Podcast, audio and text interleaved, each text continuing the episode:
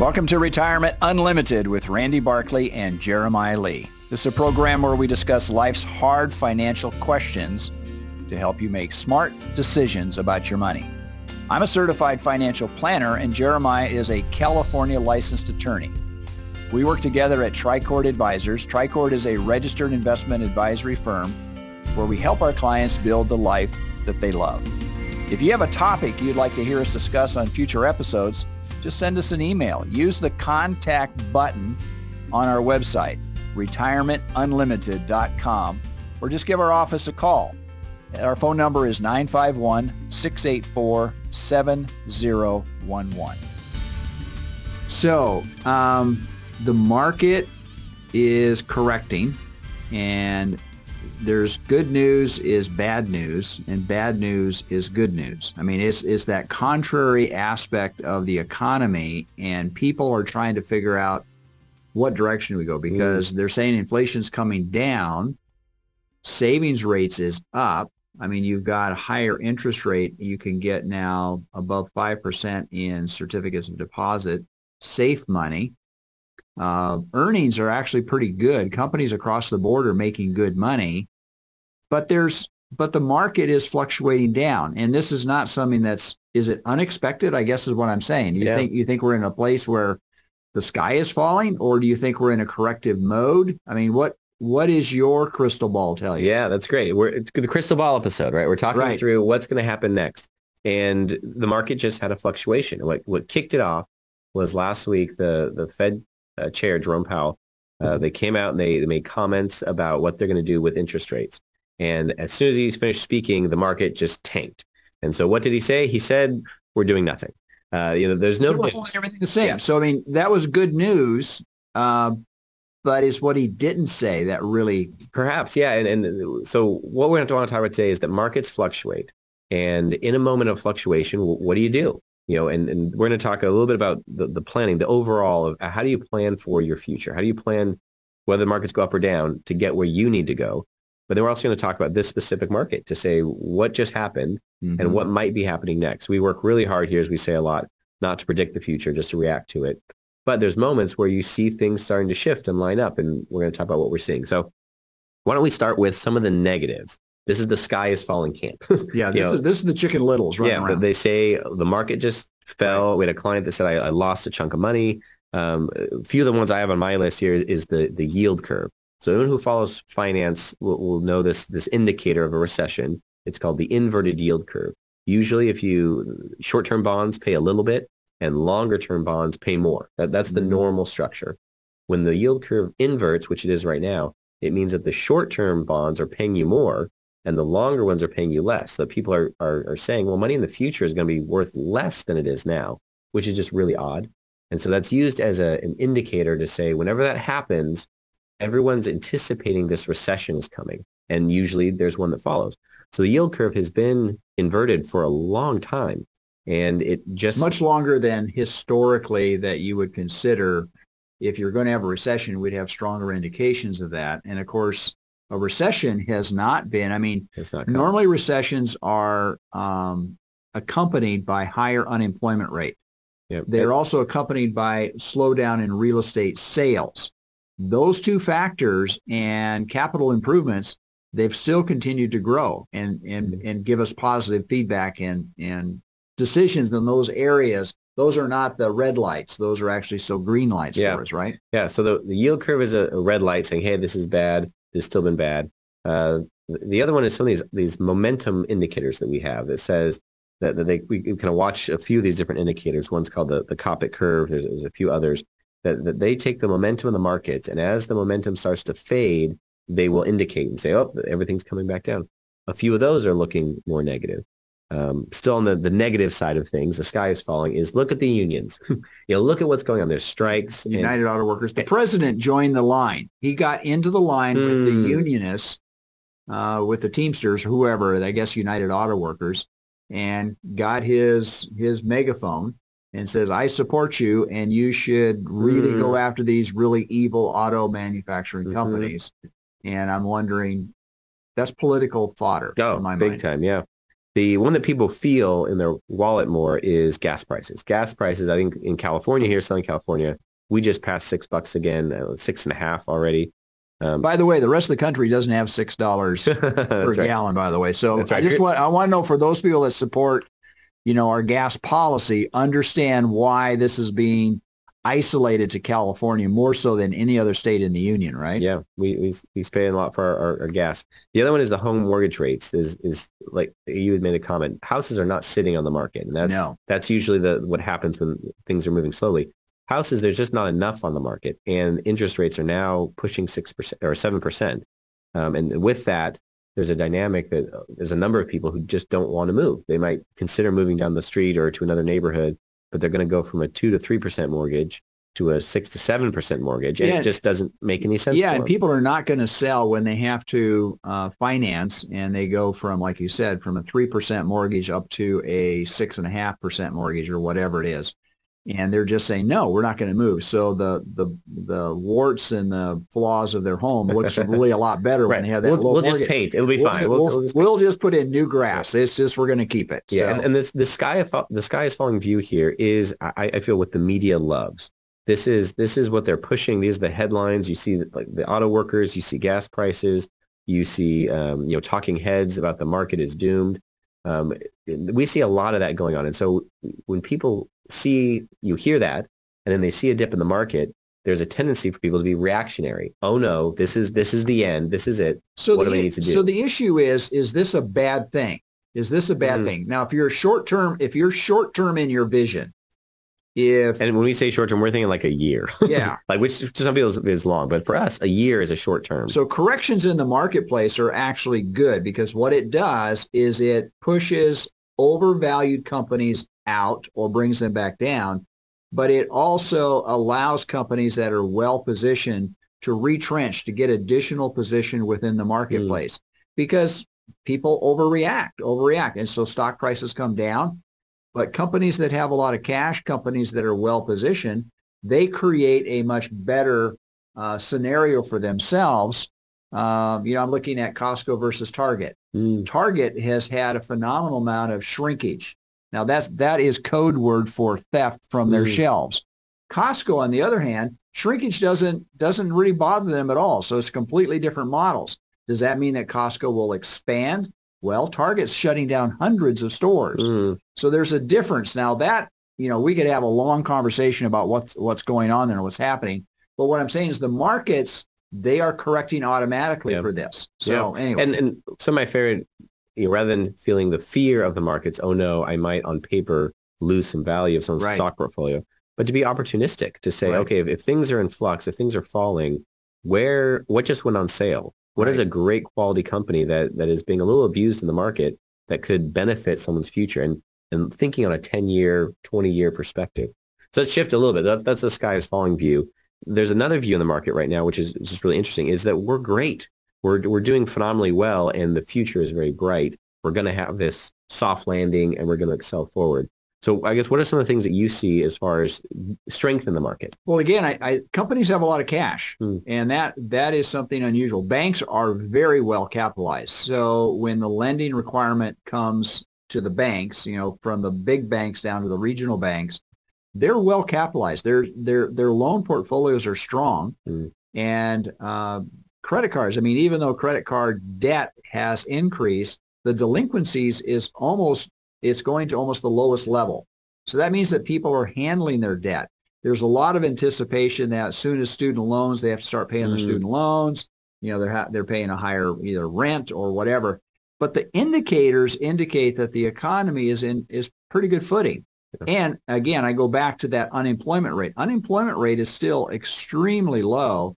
And if you're looking for a job, you're going to be able to find an employer that's willing to pay you to bring you on yeah. and train you, bring you onto that that position. Yeah, part of even the strikes, I, I think, is a, a, moment where you see these unions feeling their strength. You know, feeling this is a moment where these companies need workers and may not have access to other workers, and this is a, a moment where they're in such high demand that they're right. now de- demanding, you know, demanding right. more things that they've perhaps wanted for a while.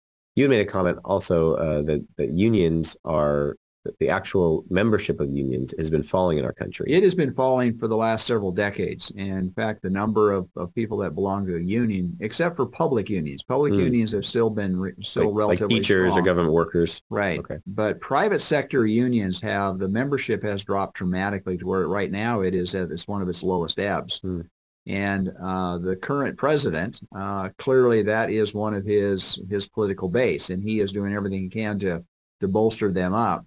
But when you look again, the marketplace, I look at companies and how they adjust and move, move according to the, the economics. Well, what company is doing really well that's an auto manufacturer right now is Tesla. Mm. Tesla doesn't have um, doesn't have a lot of union problems. In fact, they're getting paid more per hour at Tesla than GM, Ford, and you know, I, I guess it's Stellantis. It used to be Mm. Chrysler in my mind, but it's it's the conglomerate that is um, the other auto manufacturer. So again, it's the economics. You see where the shift is going on, but Yeah. that's having dramatic impact because I guess if you're an employee of GM, you want to be able to be equal to and not not have all the cumbersome aspects of working for GM. You want to work for E. I mean, I don't know. It's it's just interesting. Yeah. All the Yeah, that's right. all the give and takes. And then so as we look at the economy, we see some really concerning, you know, clouds. We also see some blue skies. And, and Oh, that's yeah, that's the sure. dynamic of when you get these big fluctuations. If everybody clearly saw, you know, blue skies, well, then it would be different. If everyone saw gloomy clouds, it'd be different.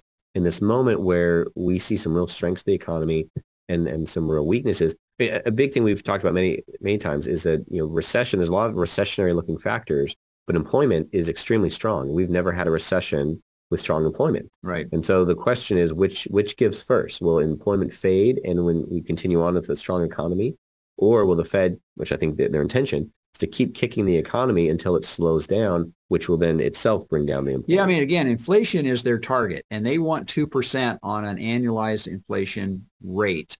And right now, they're they're below four, but they're you know in economic terms, they're quite a ways off from that two percent floor on inflationary rate, and they and and the Federal Reserve wants it down. Now, again, we come to the you know we can talk about in the next section about the you know the debt levels and uh, funding the government and what that means. And a lot of people look at that again. The funding of governments is different than you and I in our household when we go to borrow something and how we how we dealt with um, our debt load and such as that. yeah, I don't get to print money. You I don't mean- get to print money.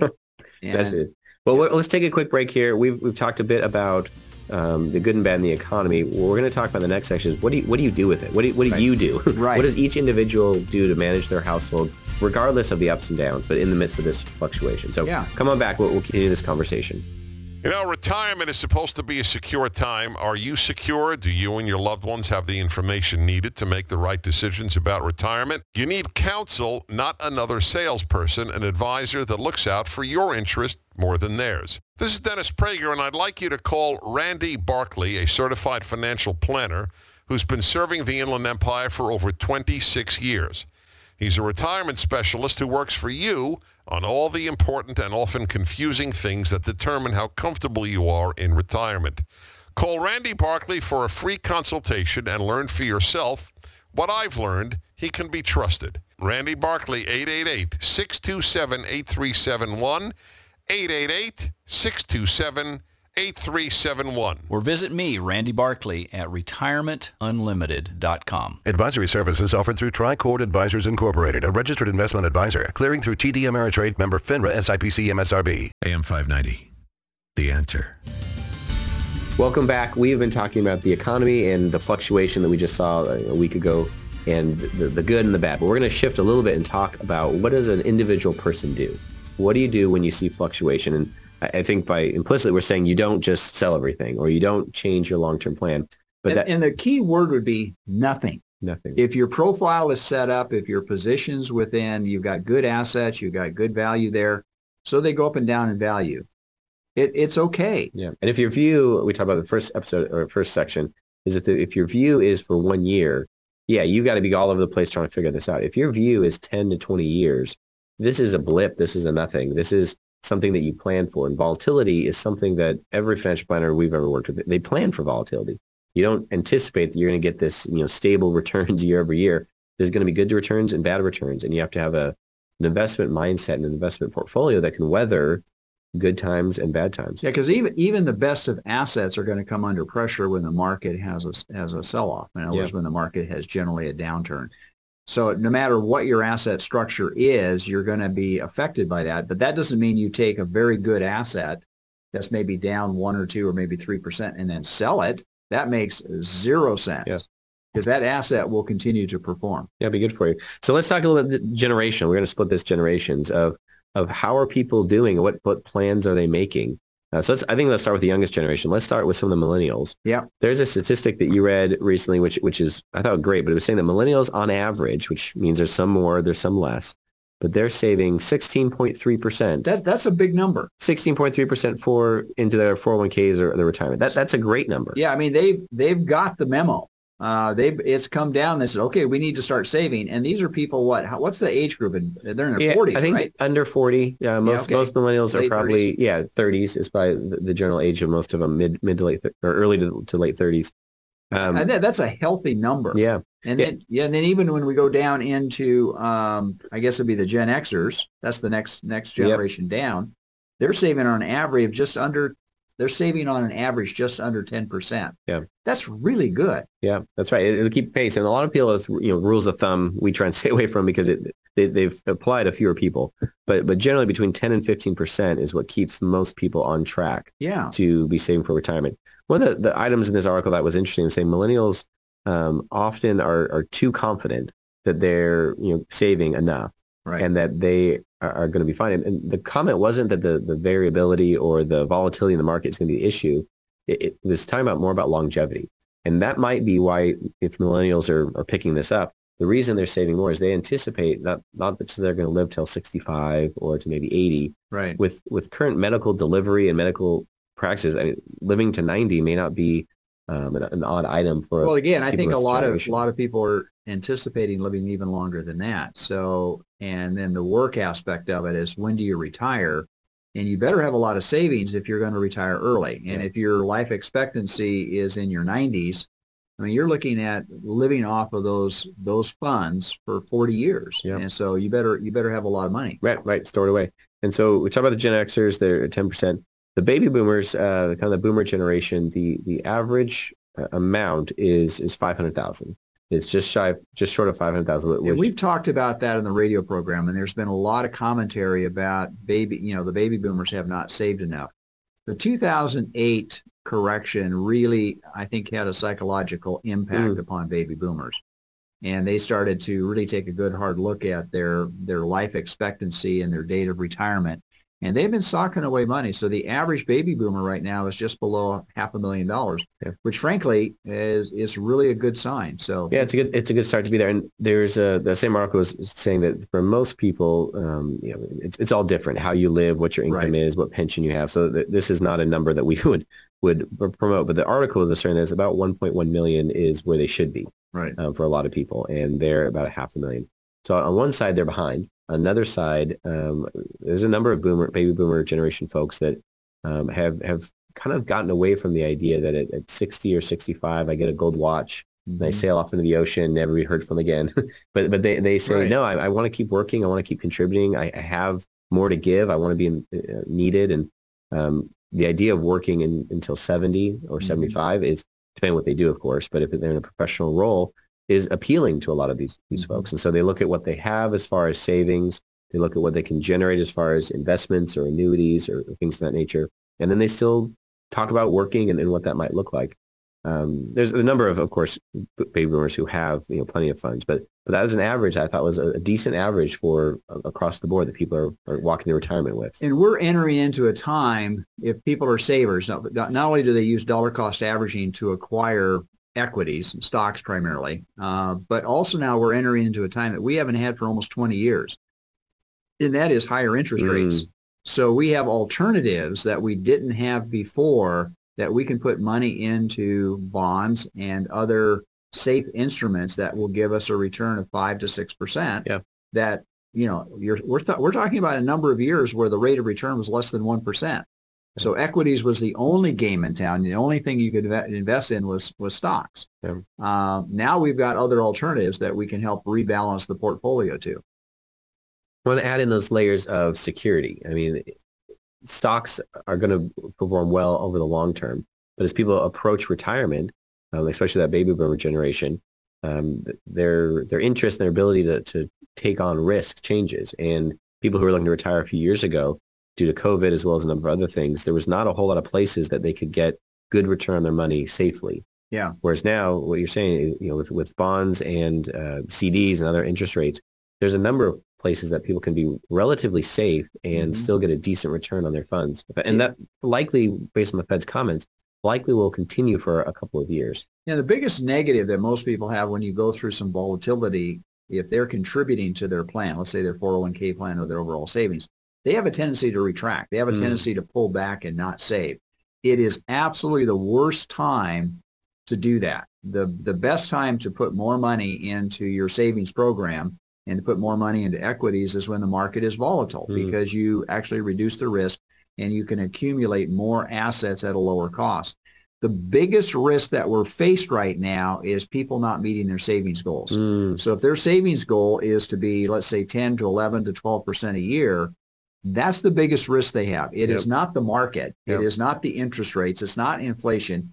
It's their savings goal. And if they're not meeting that, that's the biggest risk they're going to be faced with. that's a huge comment. I think that's what something that everybody can control. Yep. And that's, you know, going from worrying about the markets, worrying about the administration, worrying about where we're headed, and really back up a little bit and say, well, what can I do with my finances? Right. And the answer is if you're still working, you can hit your savings goals. You can get money into those qualified plans or into your investment accounts. Right. Get enough money in there so that as you go forward, you're on track for your plan. So it, it I think that's a great takeaway that everyone should hear. Like worrying less about the market, worrying less about the volatility, and being more concerned with doing what you can to boost up your savings. Yeah, and again, I go back to, I mean, people, they turn on the television, the radio, the news, whatever they get their news. Again, if it bleeds, it leads. If it's a Mhm. train wreck, they're going to tell you about it. And I always love the articles that talk about some disaster that's occurred in some other part of the country. Although if you were in that particular part of the country, that could be very meaningful to you. But for us here, where you're at right now, it really has zero meaning, but it affects your behavior. Mm, And most importantly, what we do for a lot of clients is try to control what they do no matter how they feel. mm. Because how you feel, if you let all your feelings roll forward, you're going to make some bad choices most most of the time, right? Yeah.